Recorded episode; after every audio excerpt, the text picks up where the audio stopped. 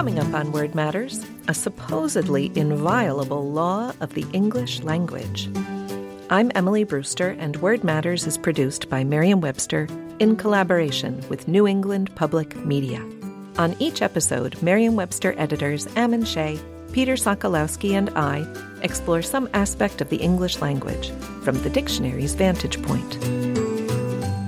It's been reported that native English speakers naturally order their adjectives in a very particular way, and that deviation from this order makes for strange sounding English. Is it true? I'll take a look. In his book, The Elements of Eloquence How to Turn the Perfect English Phrase, Mark Forsyth writes that adjectives in English have to be in a particular order. He writes, actually, they absolutely have to be in this order opinion, size, age, shape, color, origin, material, purpose, and then the noun. He says, so you can have a lovely little old rectangular green French silver whittling knife, but if you mess with that order in the slightest, you'll sound like a maniac. this ordering is so particular.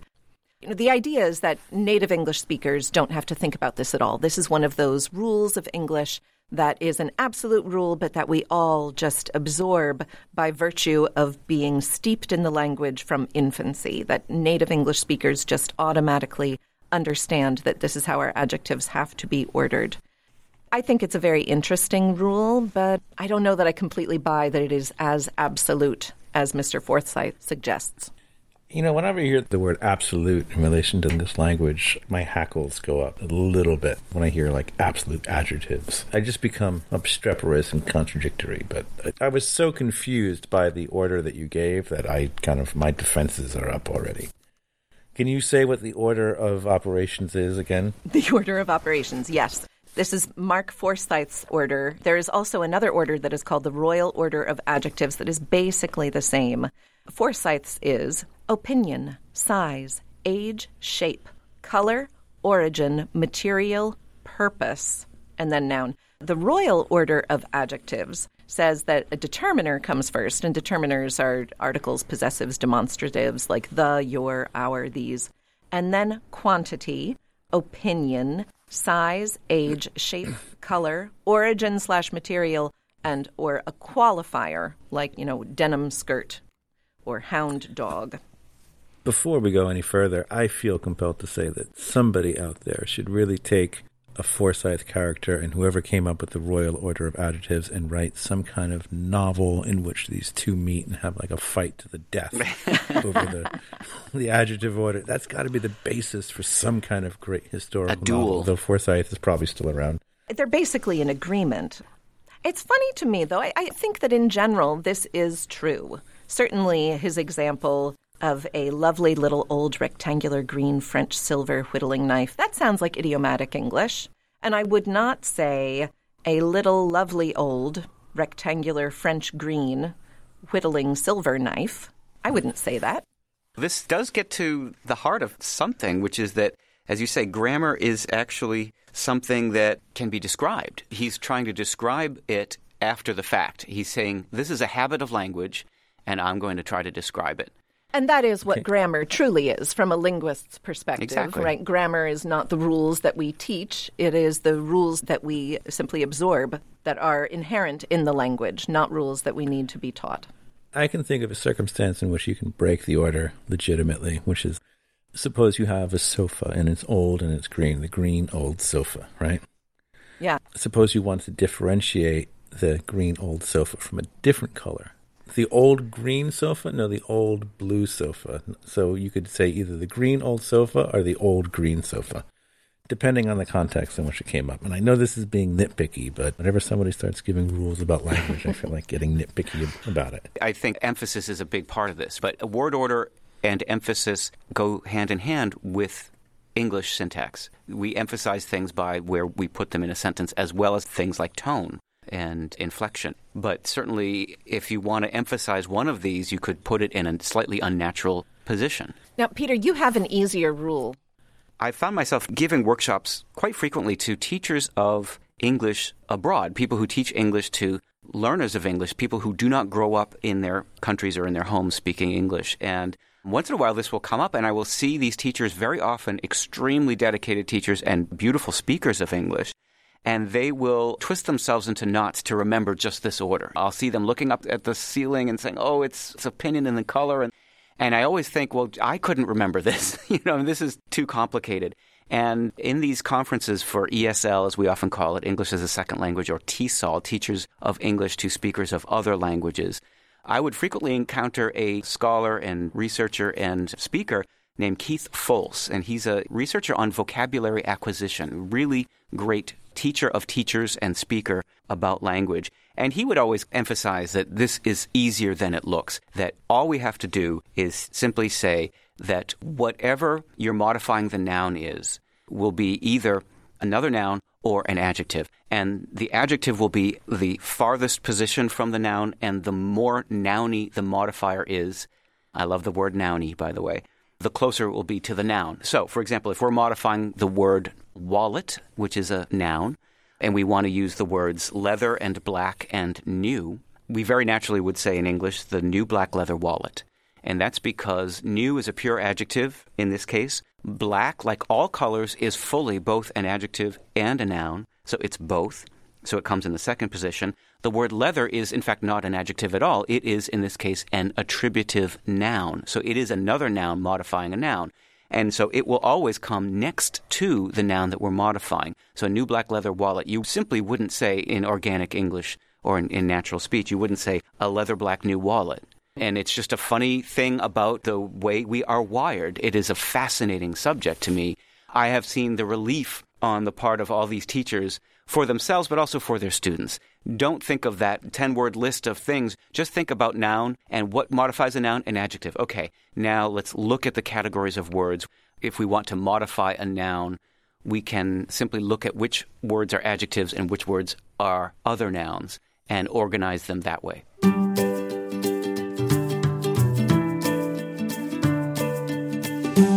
You're listening to Word Matters. I'm Emily Brewster. More on adjective order coming up. Word Matters is produced by Merriam Webster in collaboration with New England Public Media.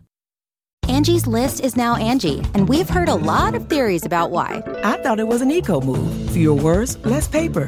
No, it was so you could say it faster. No, it's to be more iconic. Must be a tech thing. But those aren't quite right. It's because now you can compare upfront prices, book a service instantly, and even get your project handled from start to finish. Sounds easy. It is, and it makes us so much more than just a list. Get started at Angi.com. That's A N G I, or download the app today. I'm Ammon Shea. Do you have a question about the origin, history, or meaning of a word? Email us at wordmatters at m-w.com. I'm Peter Sokolowski. Join me every day for the Word of the Day, a brief look at the history and definition of one word, available at merriam-webster.com or wherever you get your podcasts. And for more podcasts from New England Public Media, visit the NEPM Podcast Hub at nepm.org. We're diving back into the way we order our adjectives. Wondering if there are set phrases or widely known phrases from songs or from literature that challenge these orders. The, mm. And I did come up with a few. Thought of two where the size came before the opinion. So the opinion being the word that kind of is about the speaker's regard for something. In Bob Dylan's song Don't Think Twice, walking down that long, lonesome road, babe.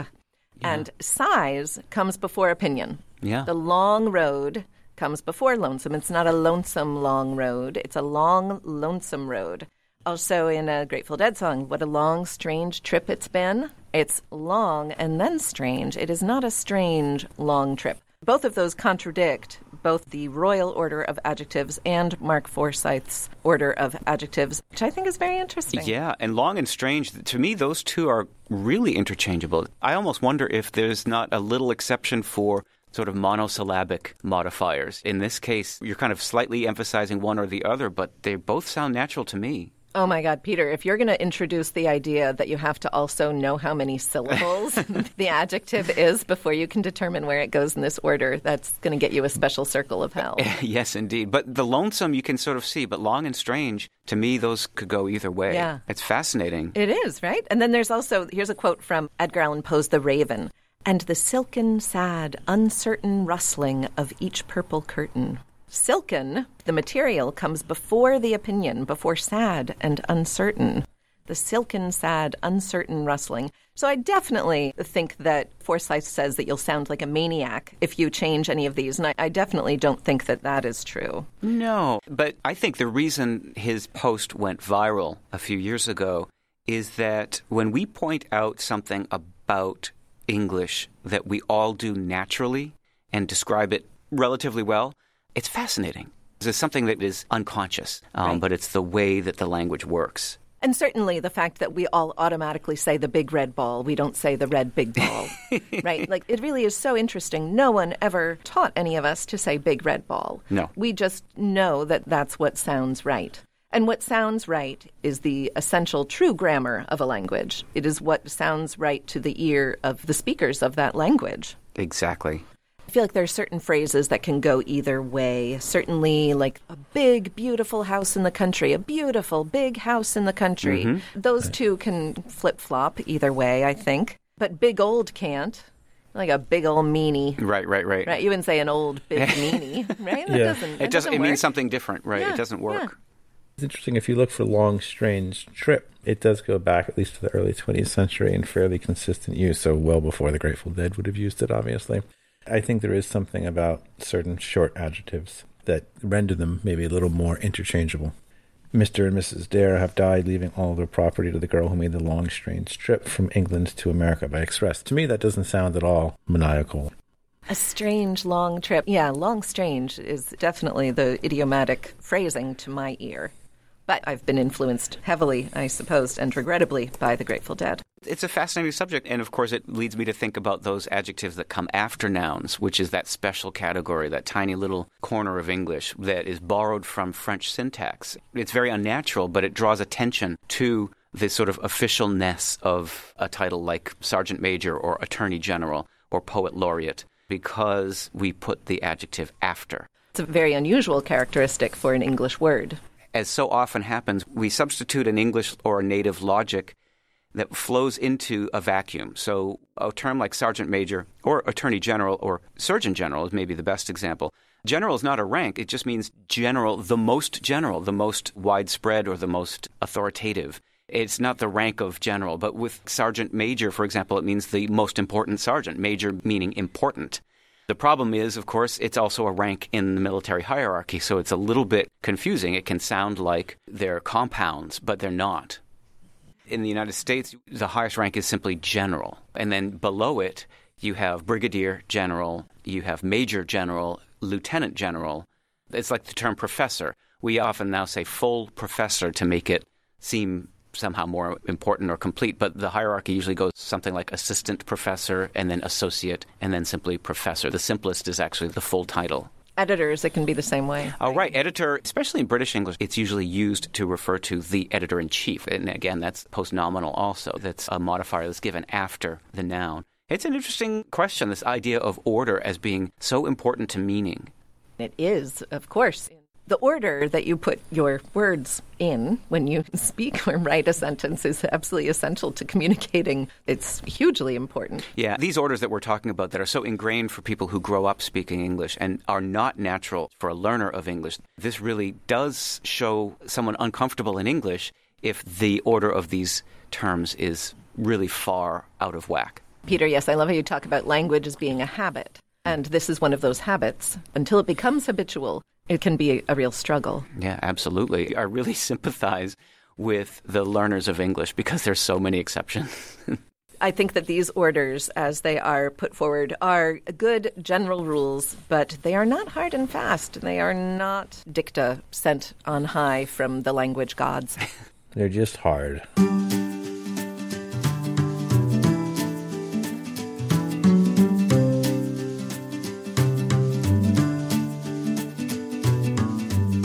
Us know what you think about Word Matters. Review us wherever you get your podcasts or email us at wordmatters at m-w.com. You can also visit us at nepm.org. And for the word of the day and all your general dictionary needs, visit merriam-webster.com. Our theme music is by Tobias Voigt. Artwork by Annie Jacobson. Word Matters is produced by Adam Maid and John Voci. For Ammon Shea and Peter Sokolowski, I'm Emily Brewster. Word Matters is produced by Merriam Webster in collaboration with New England Public Media.